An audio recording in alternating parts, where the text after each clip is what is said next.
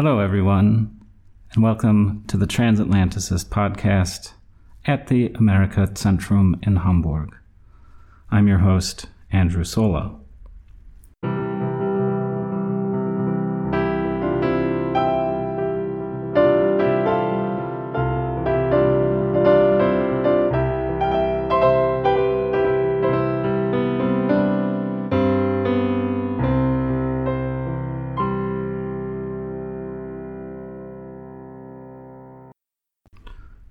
Today to talk about a number of issues related to the coronavirus and the vaccination rollout, and also some of the economic consequences of the coronavirus for Europe, is our EU expert, Dr. Guenter Danner. Welcome, Guenter. Hello. Okay, so for our talking points today, we have a number of issues to discuss. First, the difficulties in Europe with the vaccination. Secondly, we want to address some of the economic consequences, and specifically if it's better economically to have a shutdown of the economy or not. Third, we want to look at the coronavirus and the future of the EU's welfare state system. And we'll end with a short preview of the German elections in September. So I just want to kick it off with some statistics about the vaccination progress. This is from today. We're recording on the 6th of April. And what we see here for European wide, so including Britain, the percentage of people in each country who have received at least one vaccine dose is led by Britain, which obviously is no longer in the EU, but at 46.5%. Within the EU, number one is Malta with 35.4%. In last place, we have Bulgaria at a mere 5.87%, but you'll be shocked to hear maybe that the Netherlands is third from bottom at 9.8%, Sweden at 11.5%, and Germany at only 11.98% as of April 2nd, so that probably went up a little bit. EU wide, however, it's only 12.79%. So, uh, Guenter, what do these vaccine numbers tell us when the EU average is 12.79%, but Britain is at 46.52%?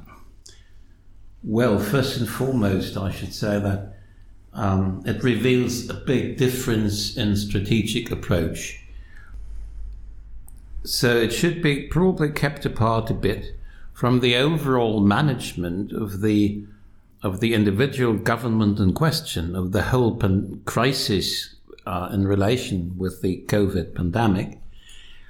We know very well from, I mean, the facts show it that uh, the United Kingdom was really in dire straits uh, with COVID, uh, with reference to strains put on the NHS, with uh, numbers of, of, of severely ill people uh, requiring uh, inpatient treatment at intensive care units. And as well, uh, uh, one has to say, with the death ratio, um, all that was very high. So at a certain moment of time, the, the, the government turned round. There's, there have been many turnarounds with the, by the John, Johnson government and concentrated on partly lockdown and vaccination at all costs. Um, so they launched an aggressive campaign for uh, for uh, to increase the number of at least one-time vaccinated people. Whereas in Europe there was no coherent strategy discernible. I, I couldn't I couldn't tell you of any. E- EU summits on these issues normally resulted in rather, I should say, rather helplessly uh, glossed over friction so they, they, they never reached much common, common ground. Um, Guenter, we've talked a lot about the systemic challenges of the EU, that is, getting all of these different countries to agree on anything. Mm-hmm. And, and so, should we really be surprised by what you called the helplessness of the EU together in dealing with this crisis? Uh, um, what what surprises me and surprised me when it started was the fact that knowing about too, all too well about the weak, the inherent weaknesses of the EU as a system, especially a system expected to perform rather abrupt decision making that is complete, completely alien to them. They have no idea how to put that into practice. The, the normal decision making process in Europe takes years. And uh, um, so they were, on, on, the one hand, they were at a loss. On the other, they, they felt compelled to, to arrive at a common, whatever they call it, a common solution or strategy so as not to abandon the, the momentum and the idea of the European super state in inverted commas in a moment of that magnitude. Uh, I think that they had very little chance to to get away uh, with a positive with a positive effect on on on uh, on analysts. Whatever they uh, might have done would have led to criticism. Uh, so, uh, what I, I, might suggest the Joe Biden trick, which was to have low expectations and then exceed them. And when I look at Biden's campaign, people really aren't even questioning him that much about his handling of the vaccine rollout because he underpromised and overdelivered. He said 100 vaccine, I'm sorry, 100 million vaccine doses in the first 100 days, knowing quite well that he would totally smash those numbers. And it seems like one of the issues for me that um, Ursula von der Leyen had is she couldn't quite set a narrative of success. Uh, well, there are a few, uh, to, to, to, my reading, there are a few quite remarkable differences. When the catastrophic uh, disease management of the Trump administration ended with the uh, last day of this gentleman in office, uh, and Biden took over, he and his team were well prepared and they had a very simple strategy from the onset. They would listen to scientific expertise, what Trump never did. He had scientists to pay lip service to his crude ideas and convictions, but the Biden administration took a very clever path. They listened to uh, expertise. The expertise was there. The expertise was deeply related with the provisions done during the Trump years. I mean, uh, the idea, the, the warp speed management as in itself was remarkable, something you could never see in Europe.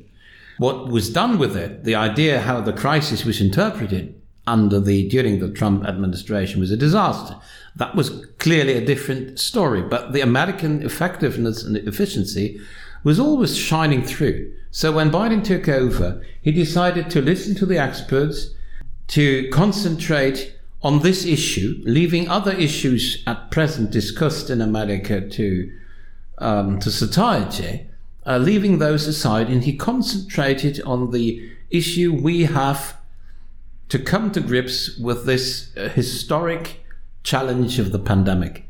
He concentrated on it, on on it, and he made use of his enormous power. There is no political figure apart from the president of France who has. He did all these things and he managed expectations so he could exceed them. And what I haven't heard, either from von der Leyen, and that's why she's being so criticized, but also from national leaders throughout the EU, is some way of defining success and how they've dealt with this or how they're going to deal with this.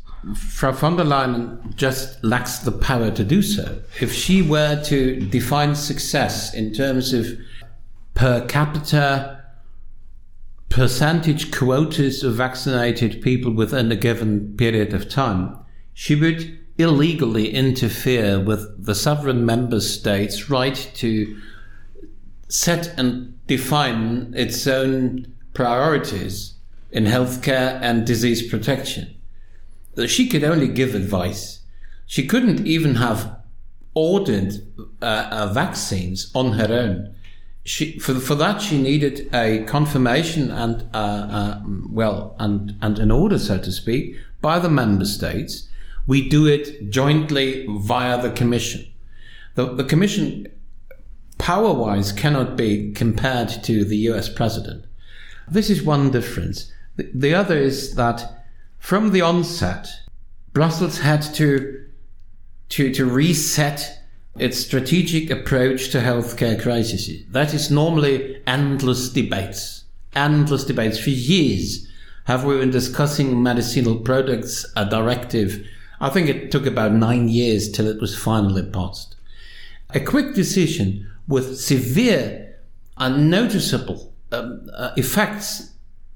Anybody, any European from the Danube Delta up to the polar circle would in the end uh, take note of uh, is not their cup of tea, to put it in a British fashion. So what they did was it was a compromise. It was a compromise of a doing nothing that was out of the question, and doing anything comparable to what Biden and his administration have until now carried out to perfection in America. That was that was out out of out completely out of their legal scope of power. Uh, and right. you see, and and Biden for, and we've talked about this before in private, but one of the th- powers that Biden has that von der Leyen, for example, does not have, and I don't even think Merkel has it as the Chancellor of Germany, is a so-called Defense Production Act, where you can essentially strong arm companies to produce what you want them to produce because of a national emergency.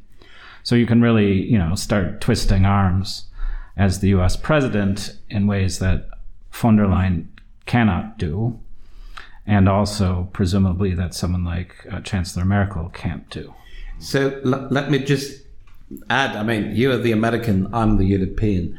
Let me just ask it's with growing desperation, especially for the future acceptance of the EU model, to which I still see no alternative in Europe Mm, and with this growing uh, preoccupation I personally have, given this rather lame performance, a thing like the Defence Production Act needs explanation for, for, for Europeans because no state in Europe could ever dream of having such a thing. You introduced it in 1950 during the Korean War.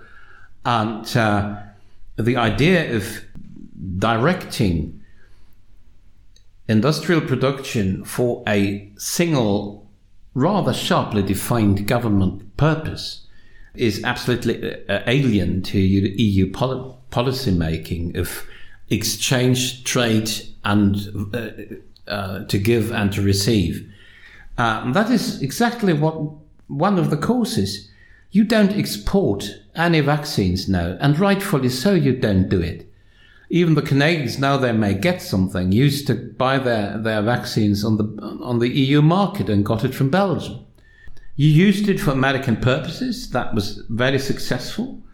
Now, for the Europeans, and there has been a very vigorous discussion among member states, shouldn't they ban exports of vaccines produced, say, of, of, of Pfizer vaccines produced in Belgium? Why don't they forbid exportation of such stuff?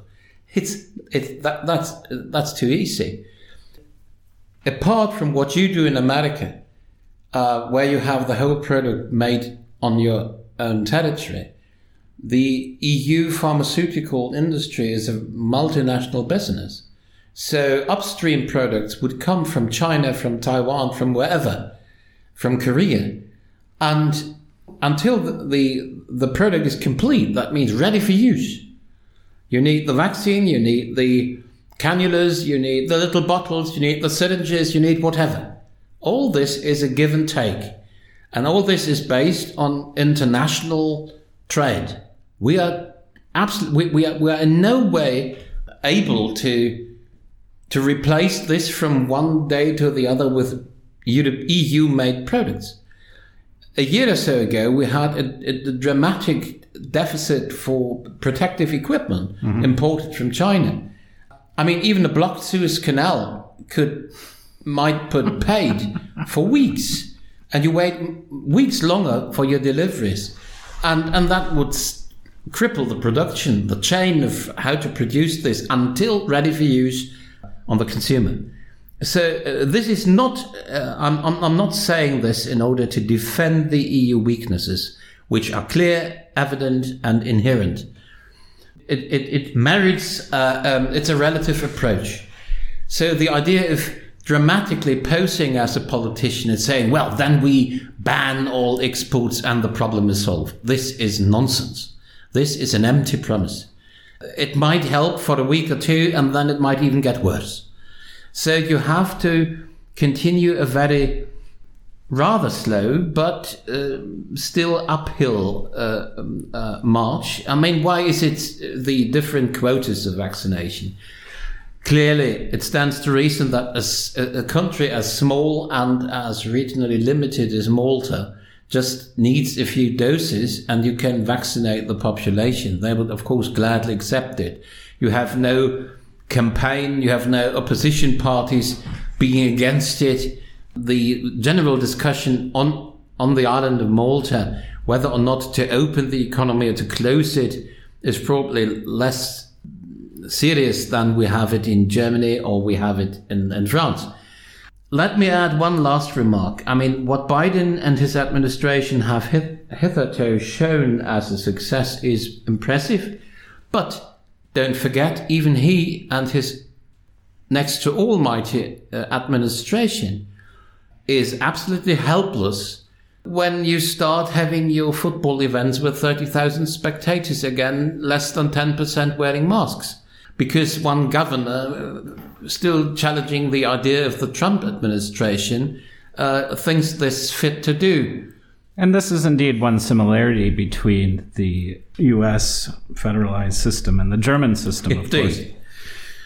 Although someone like Governor DeSantis of Florida is much more rebellious against Biden than, for example, is it Herr Laschet or Herr um, Söder in Bavaria are against uh, Frau Merkel. None, none of these uh, people, not even, especially uh, not those now changing the, uh, elect, the voting rights at a regional level, uh, could ever run for political office in, in, in Germany or France. Okay, and I actually want to stop you there because, you know, we've spent four years with various critiques of the way the US does things. So it's a little bit of payback now. yes. I do, and I do want to talk Rightfully about, so, I have to I. I want to talk about the fact that it seems that no one in Europe, no politician in Europe, will pay a political price for their mishandling of for example, the vaccination rollout. Everyone can blame, for example, the EU Commission, and apparently von der Leyen is willing to take take some arrows um, for the team. But it's not like you're going to get resignations of senior ministers for this problem. It, it seems like there are no political consequences as of yet. Well, um, there is a simple explanation for this we have many European countries have coalition governments, but in this case, and with talking about the COVID pandemic, the, the common denominator of consensus is much much vaster, much larger than the uh, the governing coalition. So, if you take the German example, you have uh, a coalition of a conservative and a social democrat socialist party yeah, you have a green opposition, you have an extreme right opposition, and a liberal opposition, which is very small. What you see is just with the exception of the extreme right, uh, the extreme right merits a closer look during the whole pandemic because it's altered course and condition very significantly. It's become, it's been radicalized, it's been irrationalized. Even more so than it was? Much more so. much more so. And I mean, they started with criticizing the Euro system, uh, and now they are uh, together with people, at least some, uh, but those are gaining influence. They are together with people who call into question the le- legitimacy of the of the German state, mm. which is absurd, historically speaking.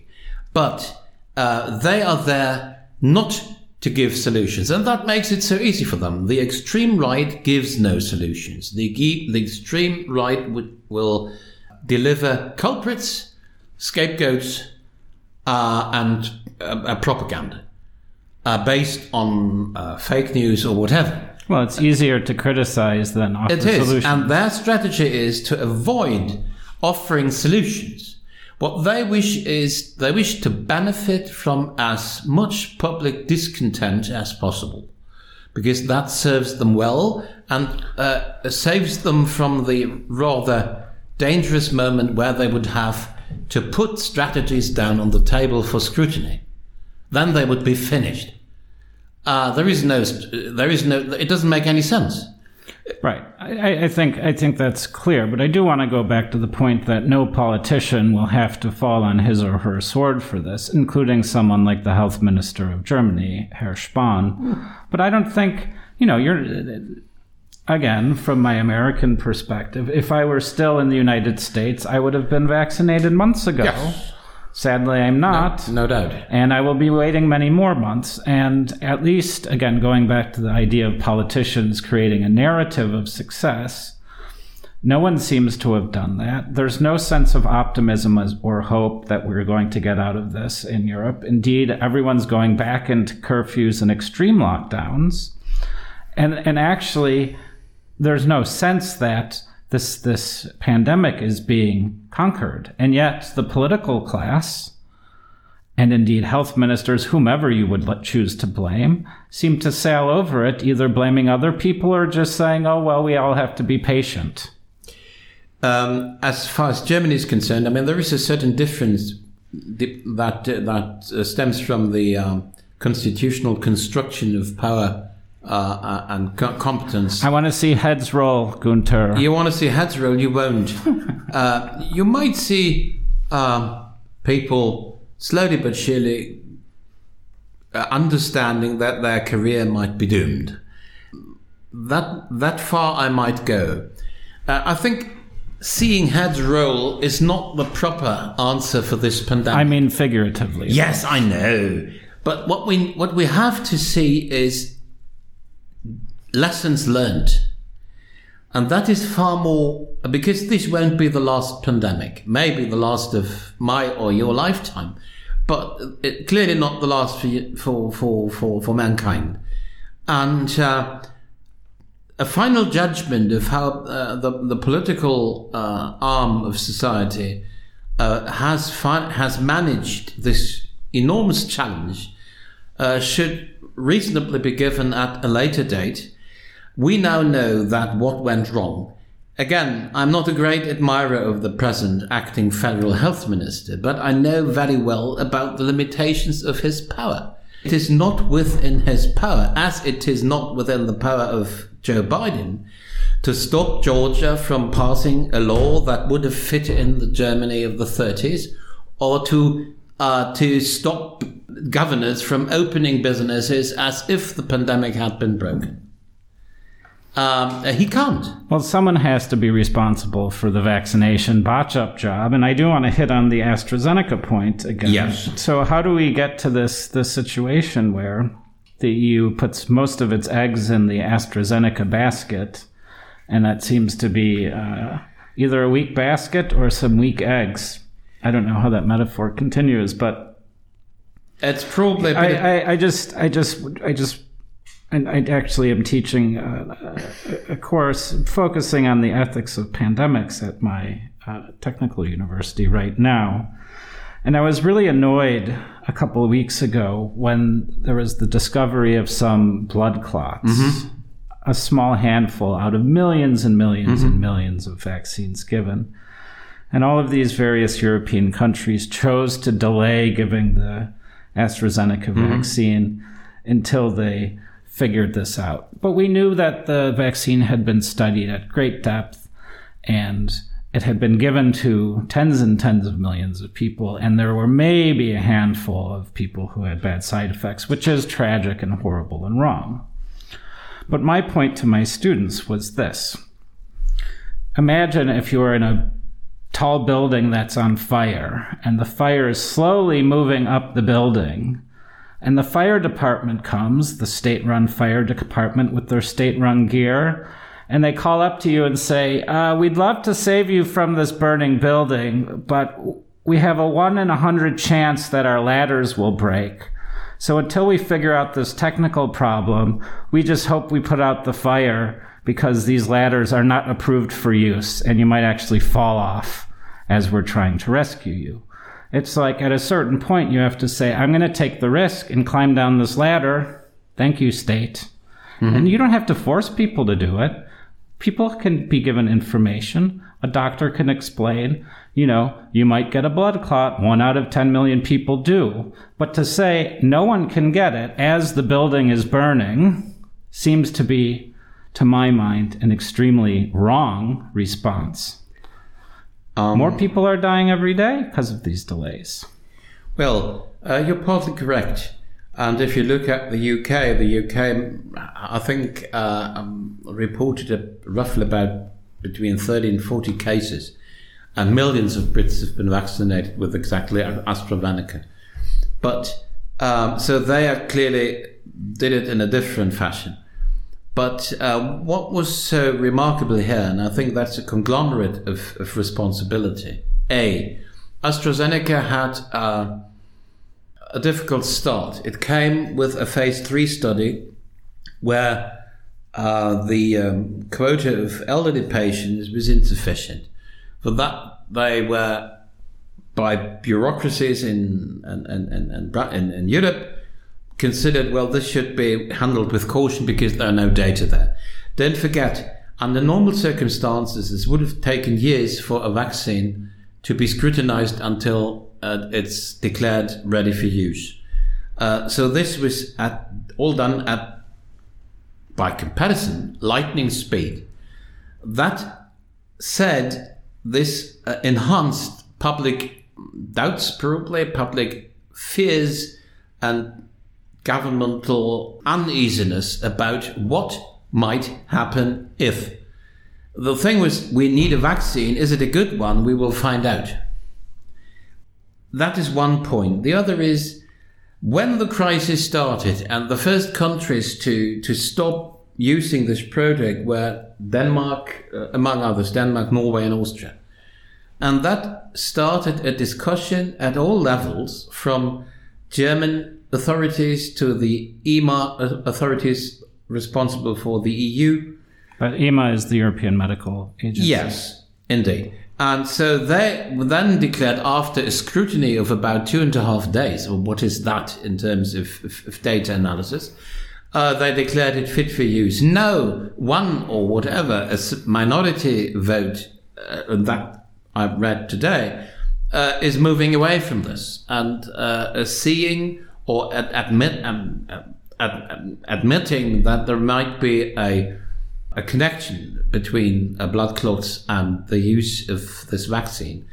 So this to and fro, this in and out, has greatly damaged the, the image of this therapeutical but, product. But no one could besmirch the impeccable nature of the bureaucratic process, and that's the most important thing. I think you are exactly right. We are, and, and that refers to Germany. Germany clearly is over bureaucrat, uh, is overstaffed with bureaucrats.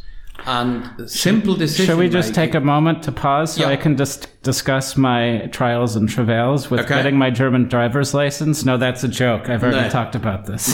yeah, but uh, bureaucracy here has replaced political decision making, and so we would we would like to base all decision making uh, on the basis of of an untenable uh, of an un, of, of an uh, untenable magnitude of of, of uh, uh, safety features. nobody has courage to make a decision, left or right, A or B. that is part of our new zeitgeist culture, I should say. Uh, a and B is black and white. Uh, we can't do. Are you saying there was an age when uh, European bureaucrats were more flexible? No, is this but far more, sort of... far more, far more decision oriented. Uh, go back in German history, and that's certainly not the nicest period, periods of German history when this would have been done with a compulsory uh, uh, vaccination program and carried out within a month, probably. Uh, even the German Democratic Republic had compulsory vaccination programs for whatever disease, and they never left the country. Hmm. Uh, uh, so the, the, back in German history, there was the state was highly influential and easily capable of telling people you are vaccinated tomorrow or you go to jail. Uh, so all this was abandoned, and I have to say there are democratic favors. Uh, there are democratic a democratic light shining through. Germany was an authoritarian state in, in, in her past. Mm-hmm. Uh, now we are we aren't that anymore. And uh, the same. I don't think you're creating an unfair distinction between authoritarianism and over bureaucracy. There can be some sort of non authoritarian state that doesn't have mm-hmm. paralyzed bureaucracy preventing people from. I, I may not forward. have been clear enough. I think it's my fault. And out of bounds, uh, extremely wide ranging bureaucracy is a field that gives justifications to, polit- to politically charged and, and empowered people not to do anything mm-hmm. and I, to I push might, it away. I just have to add a verbal footnote here to the, the state bureaucracies that fund the Transatlanticist podcast. We're not talking about you. well, I think there would be no understanding of uh, criticism. Bureaucracy is never it can never be linked to an individual. It's a process. It's a process of unclear responsibility, of unclear pathways towards arriving at a certain goal. Uh, if all this has to be verified, you can make rules so complicated that you will never move out. I mean, if you go from A to B, you have to leave your, your home, you have to, to walk, and you finally will arrive somewhere. But if you double check, triple check, and quadruple check it all beforehand, in the end you might remain at home. And you say, well, it's all still undergoing scrutiny. And you can have that for years. Bureaucracy carried to the extreme replaces quick decision making, which one has to add for a politician may be dangerous. People like endless discussions. We've had uh, many, many years ago, a, many years of a permanent discussion of how to reform our orthography, which is very complicated. Uh, you're not a native speaker of German, but you will know. I mean, writing German with capital and small letters is very difficult. So that was about to be reformed. In the end, it became more complicated after years of discussion. Uh, and very few Germans understood what it was all about. But that is a typical thing where. Is this. Uh, France also has some sort of committees that protect their written and the French language. bureaucracy is of a different nature because, of course, there is a different history. History of a centralized state like France right. were ruled out in Germany for good reason mm-hmm. after two historic catastrophes. Yeah, and that's the other thing we always forget. It's almost impossible to talk about any country within the EU in properly comparative ways because their histories are so radically different. So, that, but anyway, I, I'd love to carry on with a, yep. Uh, a lengthy rant on different types of annoying bureaucrats and how they are similar and different. But I just want to sum sum up this section by just thinking about a question that I had written down which is this. And we covered some of these, but I just want to kind of summarize or conclude each of these. The question was this What are the political, industrial, bureaucratic, and social hurdles preventing the vaccine rollout from succeeding? The political hurdles we've discussed, namely, we have a number of different EU countries. It's hard to get them all on board going in the same direction. The system isn't designed politically for rapid decision making. The same goes with the bureaucratic issues. It's just a very large battleship to move. Or we might say it is it is difficult to nav- navigate the cargo ship in the Suez Canal. Mm-hmm. What was it called? The Ever Given? The Ever Given, yeah. The Ever Given. Industrial hurdles? Are there any industrial hurdles to this? Oh, yes. Well, you just discussed the, the fact that obviously with the global supply chain, it's hard to get everything you need to produce the vaccine, as it were, all within the EU. And we haven't discussed this final point, and I'll let you just close this section on this. What are the social obstacles? And here I'm just talking about people refusing to get the vaccine, even if it were available. Mm-hmm. Well, this is a clear um, repercussion, and EU societies again would react totally different. I have, um, I've just been talking the other day with Hungary, where people are lining up for for for vaccinations. They would do that here in Germany, but certain numbers would not. They would refuse it because uh, the the movement, and that is very close to the irrational movement of the big lie or whatever you call it in America. The, these people wishing to to occupy the the uh, the seat of parliament. This is a movement that is anti big government, and that is a, a new idea. It it was there. It used to be there years ago, but very very in a very modest form. You wouldn't really take take note of. But that has grown. So last Saturday we had many thousands of people denying COVID, belittling its effects on society, calling into question scientific data without any foundation or without any evidence. But that is now a, a new firm belief, and it's it's it's an ideology. And parts of these uh, groups are very similar to what you have in America. To name a few, it's QAnon uh, that's spreading out here, but not to the uh, to not to the uh, degree you know it in America. But others call into question this in order to destabilize the form of government and the form of state we have here. So, with all its shortcomings and with all its insufficiencies, as to how to to how to, to, to, to, to run the show in this unexpected and unprepared for moment of crisis. Uh, I'm still quite happy and quite uh, hopeful that we will get through, we will, get over this in the long run without too much damage to our de- democratic structures.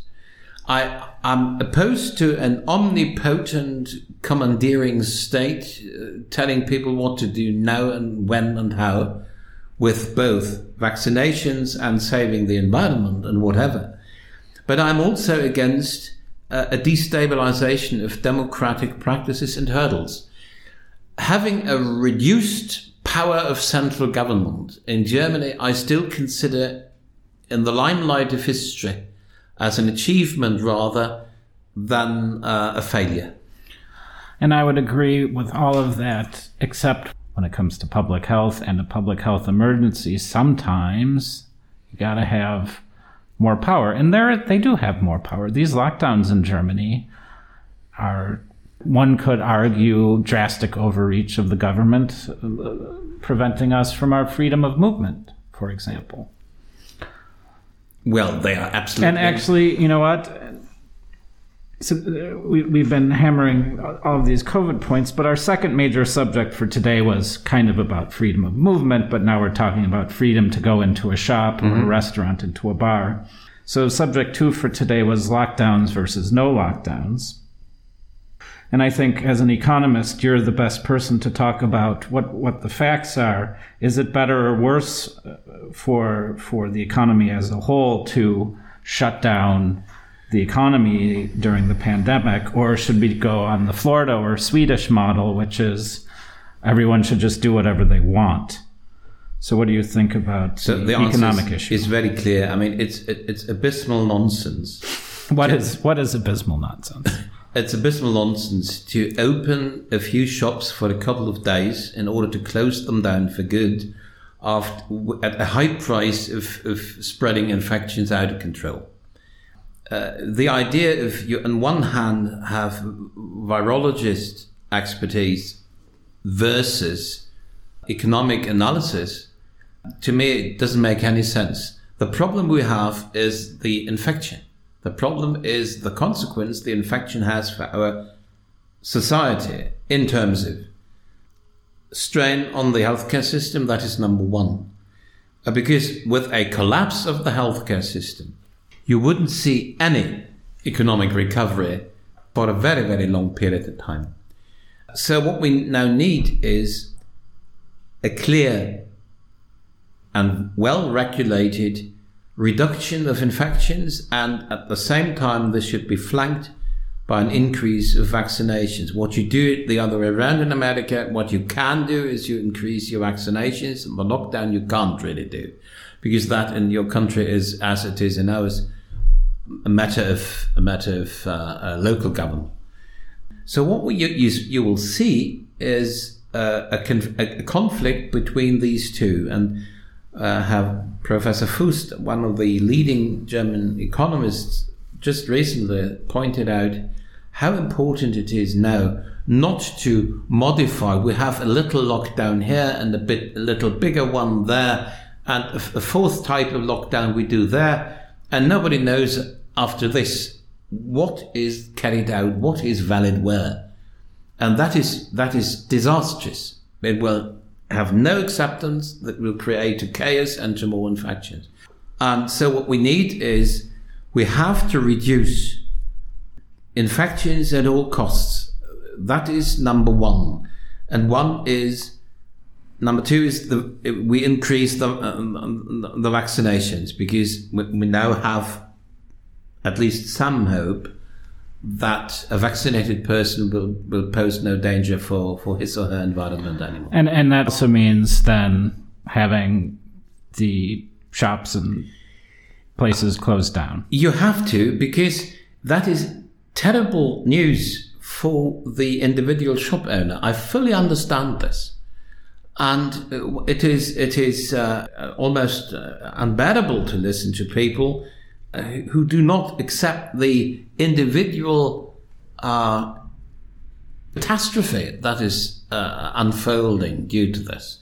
But if we were not to do it, and you will see this in Florida or wherever you know your, your states open up as if Corona had never existed, you will see infection rates mounting and, and sky high. Vaccinations or not that that is about to happen, and that will put stress again, and that in the end might come up as whatever x plus one wave of infection. So I think the the lockdown, as understood to be the sole instrument to to see a result or to reduce interhuman contact, to put it mildly, is uh, without any alternative having having spent some time in the U.S. in Florida, which I would call experiencing absolute civil freedom there, it is very frustrating being back in Germany, where despite all of the lockdown measures, it hasn't done anything really to change the the curve, as it were. I when I left for the states, we were in lockdown, and we came back, and we're still in lockdown and you do wonder, being in Florida, where there is none of this back and forth, you know, what's the point? Well, if, if everything were open still or not, it seems like the all we can say about the lockdown in Germany, yes, is it didn't make things worse. But I wonder if it would have been so much worse without the lockdown. If you get the word out to people that things are still dangerous, they will behave in different ways, I believe and then the companies don't have to die. But this is a philosophical point. Um, I don't believe in the overall and uh, uh, general uh, readiness for people to act reasonably. Nor do I, but I believe in my own ability. Yes, you can. But you wouldn't go into a stadium in Florida. Now. Of course not. But but if some idiots do and want to, that's fine for them. Yeah, it's fine I just for don't, them. But, but there are people who will not also respond to a lockdown well. I think that's the key point. The assumption that oh, we institute the lockdown here in Germany, and suddenly dumb people will not get infected. I think that's the point that is wrong. They will find a way to get infected no matter what, because they just will do whatever unsafe behaviors out of public view, like all these kids having parties together. Well, you, you see this in Europe, and you have a big trial run that is Madrid. Madrid is almost open because the regional government could also uh, run in, in, certain of your states. Uh, they uh, actively uh, juxtapose the uh, central government's rulings on corona by doing exactly the contrary um, within their constitutional powers, of course. Yeah. So it's it's you, you cannot do anything. You can't do anything against it. what you see there is now that young French people come over because France is closed. So they now go to Madrid, where you can see people sitting there in the in the old town. Madrid is the West Palm Beach or the Miami. Of, it probably of, is, but there are a few Europe. more people there, and a healthcare system already in dire straits. Mm-hmm. When you experience lockdown here in Germany, you don't even know because there is no definition for lockdown. The lockdown uh, some five miles from here is different from the lockdown where we sit. This is the problem. The problem is that people are fed up with this now is allowed, this is forbidden, this is allowed, this is forbidden. Now it's allowed again, then it's forbidden again. Uh, and that doesn't make any sense. Now we have one uh, uh, local prime minister of uh, the biggest state who invented uh, um, uh, over the Easter days a new term for lockdown. It's a bridge lockdown. I don't know. It's a bridge to unto nowhere, probably. He's tr- he's trying to create some sort of positive narrative. Indeed. Uh, following the rule book of and that politicians, which is to make bad things sound less bad. Indeed, and that something else. probably explains the chaotic situation and the lack of definitions in this had we had a strict lockdown with schools, kindergartens, and whatever, and an obligation for people, anybody who can, to work from home, infection digits might be better now. Until we have a general or a broader stream of vaccinations pouring in. But this was impossible because local politicians wished to set themselves apart from what the central government suggested they have to do it a bit their own way, and they have. They, I think above all, it shouldn't be equal to what their neighbour state does, and and that shows how frail our political system is to these tremendous challenges. We've never had such a challenge before. So I don't take offense and politicians not knowing how to react. I would like to see more of a well defined, logic based nature. And all vi- virologists and medical experts I've read are still of the opinion that a harsh lockdown in order to reduce transmissions is okay. And the, the idea that this is crippling the economy is right. But if you don't do it, there will there will be nothing left to cripple. Well, I, I think the politicians here need to take a page from the old DDR, the old East German politicians, and they should call this new bridge lockdown something much happier, like the freedom lockdown is good. Well, no, I was thinking more of like the pro good health, pro, the pro good health isolation initiative. Yeah, but I mean, we are joking about it, but uh, I would like to stress also a rather, sometimes rather debatable role of the media. The media are focusing on any such words as ridiculous as they may be and as out of all meaning and content, devoid of all, all content. But uh, they, they they put them. You can read them at almost any German paper. But Guenter, days. the only way we have to talk about things is with the words we use to talk about them. Yeah. and that's why. Yeah, I mean, sure, the media is probably not being nice, but also, you know, if you call, like in the U.S., the Patriot Act, the Patriot Act, people tend tend to think it's good because it's called the Patriot Act. So you got to do this anyway. Okay enough COVID. I'm sure everyone on the planet has heard enough of our opinions about the coronavirus. So let's talk about a post coronavirus world. Mm-hmm. And this is actually a extremely important point that politicians do need to get right because there are massive, massive ramifications in every level of society due to the uh, coronavirus. The labor market's changing, small businesses are changing, the cultural sector, the hospitality sector, tourism. There are some major, major, major changes that we're going through now. The world is going to look and is looking a lot different already. So, Guenter, you wanted to focus here on the welfare state. So, how are all these economic changes going to affect all of the very generous social services that those of us who live in Europe enjoy? I think it will affect it in many ways, the totality of which are still uh, difficult to describe. So, just a few sketches. The, the welfare state including some welfare states concepts that mostly exist on paper in Europe, so in, in reality are less tangible as they may be here, is a concept to make democracy more stable.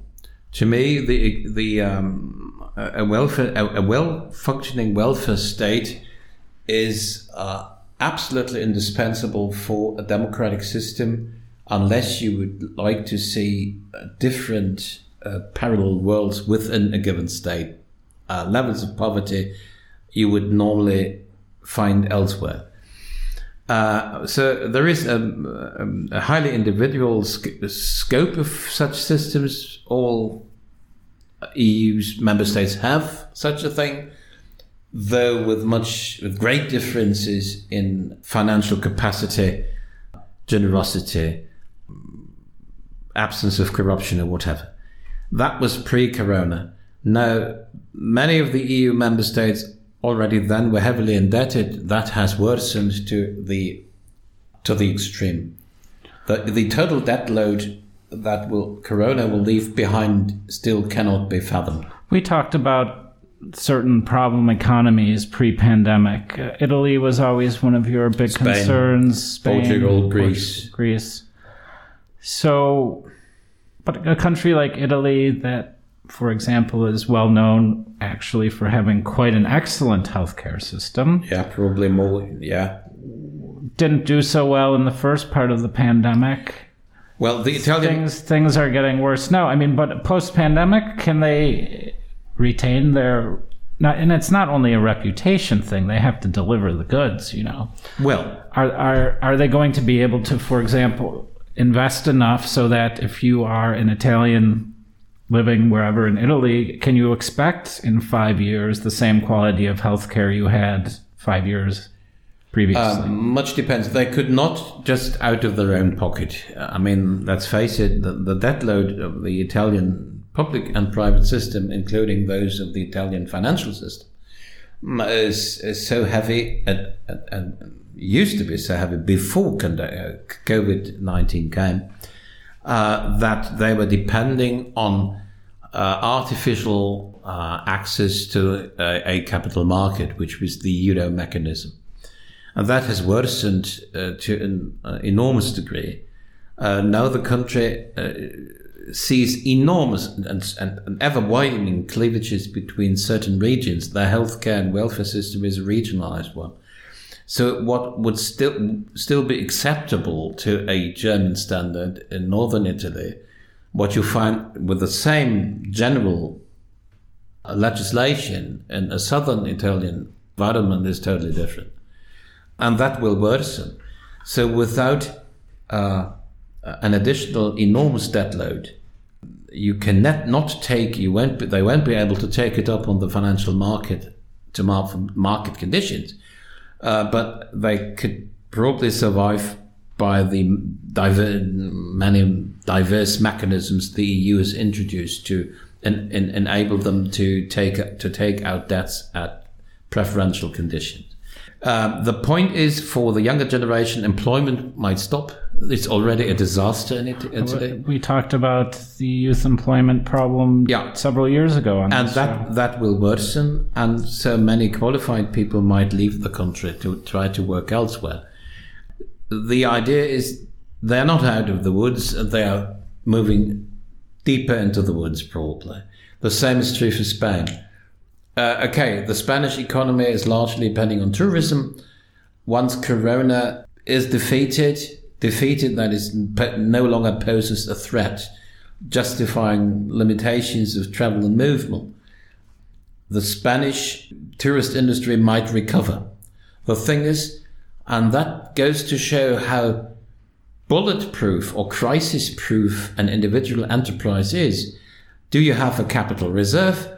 Will your banks tolerate you not paying uh, uh, the installments regularly for a couple of months, or do they force you to liquidate? That is the individual questions many will have to face. Uh, a good example is the once almighty uh, um, French hotel trust Accor, that was facing enormous financial difficulties and received hundreds of hundreds of millions uh, of direct state loans from France, from from the French government. Uh, so that might help to survive, but the the first hurdle is to overcome the immediate financial uh, consequences. The second will be will Corona in the long run uh, influence travel patterns of, of, customers? Will people travel less? Maybe they've out of money, they have less time, or they've got used to staying at home. Germans are very used to be very active travelers, mostly to sunny Mediterranean countries, above all Spain.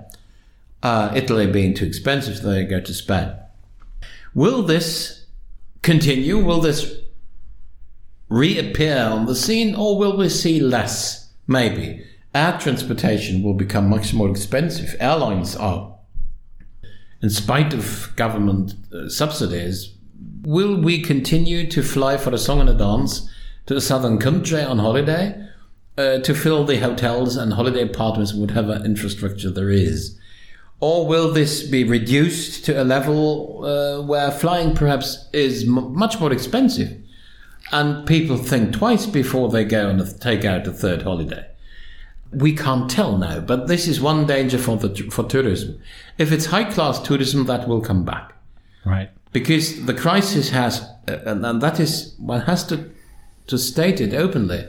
People with a fortune have become richer, right, and much richer. So, uh, Venice tourism for the those with sufficient funding, they will they will they will reappear on the scene. That's never been a, a cheap tourism resort, cheap in inverted commas, but uh, um, for mass tourism. Yet we, uh, our tourism and world is very sh- has a very short, a very time. This is a actually an I'm sorry to ask you if you have a stat in the forefront of your brain. What overall percentage is tourism and hospitality of the EU's GDP? Would you say? Just if you can, if you can ballpark it. But but so in a country like Cyprus, it must be like. 70%. 70%. Spain is probably almost close to 50. And the thing is, it might. So essentially, the with with a huge types of productivity we see in Northern Europe, one can call it a subsidy for the tourism Absolutely. industry. It has southern regional value. If you go to North German states, you will see they they are the great winners uh, of people no longer traveling abroad for whatever mm-hmm. reasons. Be this, I would like to reduce environmental pollution by flying to wherever, so I stay at home and warm summers in Germany has have of course contributed to the uh, to this choice. So there it is, but it's a regional category. Uh, whereas in countries like Spain, you named Cyprus and Portugal as well, especially certain areas in the south, tourism used to be the big employment creating machine. It's it's particularly employment because an investment in a new factory completely uh, uh, um, equipped with modern technology mm-hmm. might not give you that much employment at a local basis for people with with a limited training, and that's the great problem of these Mediterranean countries that uh, tourism used to give at a regular basis enormous amounts of seasonal but rather predictable income sources, employment to people not qualified to, to work elsewhere, probably. Will this come back? I think much of it depends on will the German industry be characterized or will they decide to go into massive layoffs after the crisis? People having less income, they will travel less. Will this continue to at a rather high level? If you look at the German uh, DAX, uh, German industry is rather positive. It's the highest point ever in its history now. Um, will Germany be able to export uh, uh her complicated and expensive technological machinery and equipment the world over? And these people producing them will receive a good income. They will go on holiday, and then why shouldn't they go to Spain? So it's it, we, we are all depending on each other. If income, the income situation for the broader members of the public will go down in Germany. Those who used to travel, it's not the extremely poor; they never travel, No, but it's the, it's the lower and middle class and, and upper middle class people. Uh, if this, if their income situation in the long run will worsen, they will travel less. Okay, so I think you, you put it really well and you explained how interrelated and how different each European countries' economy is, but how they are all blended together in, in such good ways. One might say that the German worker for Lufthansa Technik or Siemens subsidizes the uh, seasonal work of a lovely little village in Spain. Of course, if you look at Majorca. So, last question on this topic, Guenter, really quickly. Vaccine passports, good idea, bad idea? Um, I think if you connect the state of being fully vaccinated with individual privileges of having a larger amount of freedom of movement, you need a passport because you have to make it foolproof to prove this, and this passport has to be, to my to my reading, in a rather uniform nature. Because if you have hundreds of versions of this, it won't uh, won't be of any value. Uh, I, I think it's a stimulus, and that is the criticism. The criticism is that's op- a compulsory vaccination through the back door. I'm not sure whether opening new liberties to a privileged minority, hopefully once majority, by allowing them to do more because they've been vaccinated, completely vaccinated, is all that easy with the German constitution. Uh, I'm not sure, but uh, it certainly requires one thing infallible evidence that being vaccinated reduces your capacity or limits or puts an end to your capacity to infect others. Uh, If this is unclear or, or in debate, where's the legitimate? It could not be legitimate. I love your nuanced answer, Guenter. Vaccine passports, though, good idea or bad idea? Good idea. Good, me too. I have, just from my background as a social contract thinker, I think that in order to participate in a community, you have to give up certain freedoms, Yeah. which we do, such as, for example, paying taxes. We have to pay taxes to mm-hmm. participate in our system. And maybe if you want to be able to travel to Mallorca or Spain or, or Cyprus or wherever, got to show that you're vaccinated too. But we'll be done with that now because we just have three minutes, Guenter. We will do a long episode on the German elections, never you fear. But we just wanted to end now with a short preview of what the recent regional elections in Baden Württemberg and Uh, Palatinate. And Rhineland-Pfalz, or no, just Rhineland, Just Rhineland-Pfalz, Rhineland-Pfalz yeah. and and Baden-Württemberg. What they tell us about what we can expect in the big elections coming up in September. September. September. Uh, yes. September. Uh, well, to make a long story short, in both states, nothing has changed much.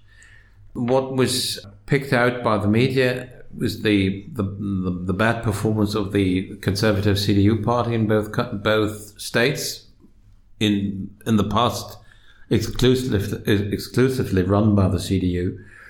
Um, it shows two things: a and Pfal- Rheinland-Pfalz uh, the uh, incumbent candidate, uh, um, Mrs. Dreyer, uh, was well respected and is, uh, contrary to the performance of her Social Democratic Party, which is negligible throughout Germany, is still perf- uh, could, could could stage a victory. That is the candidate and not the party. And you see the Greens uh, leading the, the sole state they rule and they govern uh, Baden-Württemberg, once a traditionally conservative area, a, a very affluent, very conservative, and quite uh, quite Catholic.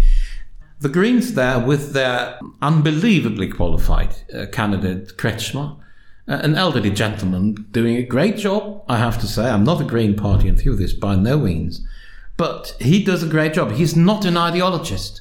He's a trustworthy policy broker, knowing his limits. And he has just cut out all the media debate on a new traffic light coalition by not, well, I think he wishes, contrary to many in his party, to continue his collaboration, his coalition government with the CDU party for many reasons. One is in Baden Württemberg, where most of our top industrial products sold the world over are, are made. You cannot tell people that having a car is a bad idea and you should do whatever instead. You have to find much. He's a he's a pragmatist. He's a pragmatist and a very shrewd politician, and the CDUs performed badly because they had a very weak candidate. Uh, it shows you need a strong candidate. Without a strong candidate, you're down because a party doesn't attract anybody anymore.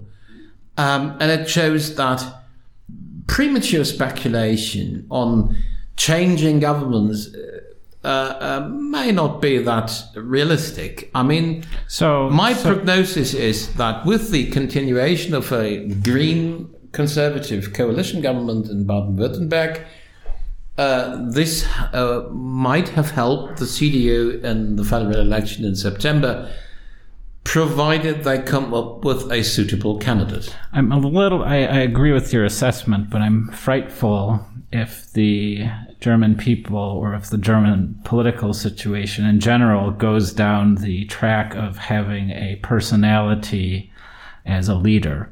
It's been the, it's been the case for decades. Please don't forget, Willy Brandt was the symbol of okay, peace Brandt, and not conservatism. Yeah. Helmut Kohl was the, the, symbol of the reunification from. But did they run that way, or did did that personality cult, as it were, grow no, arise big, after after their election? To me, when I was very young then, to me, Willy Brandt, not my party, was a person of character because of his absolutely crystal clear and snow white uh, non-Nazi past. That was still a question in Germany in the mm. 70s and then the late 60s.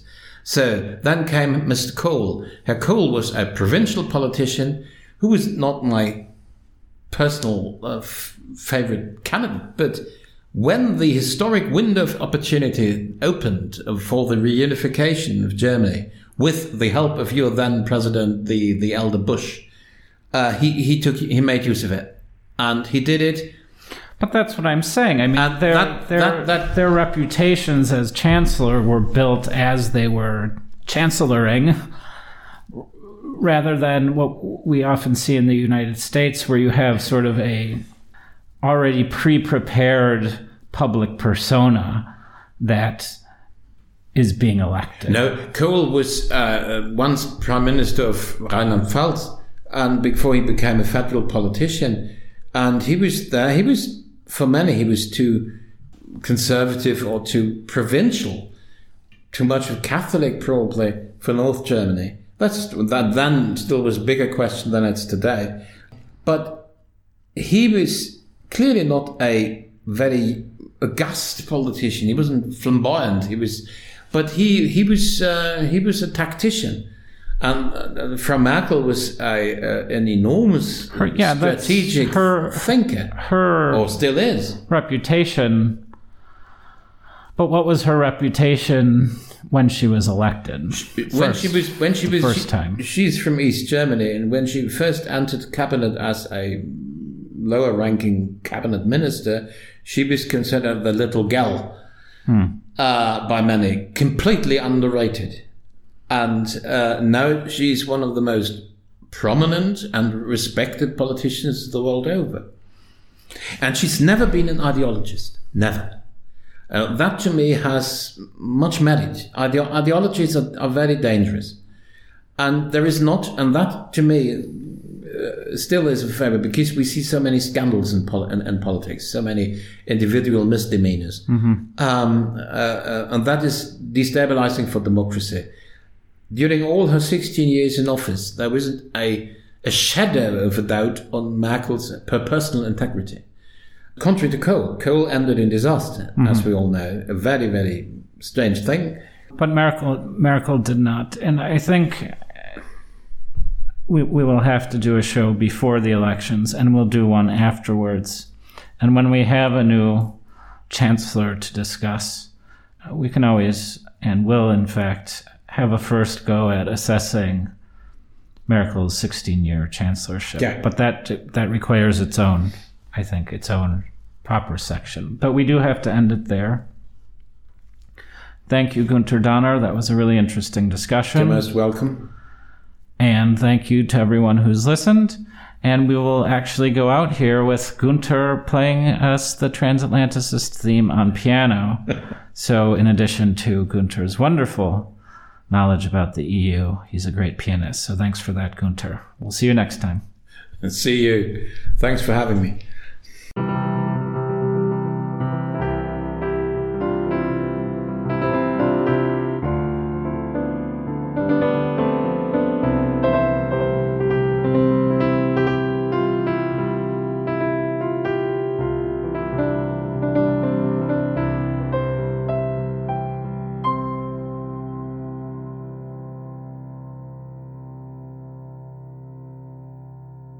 Just so you know, once again, the views and opinions expressed on the show are those of the guests or the host, not the American Centrum, which does not take any institutional positions on politics or policy. Thanks again for listening.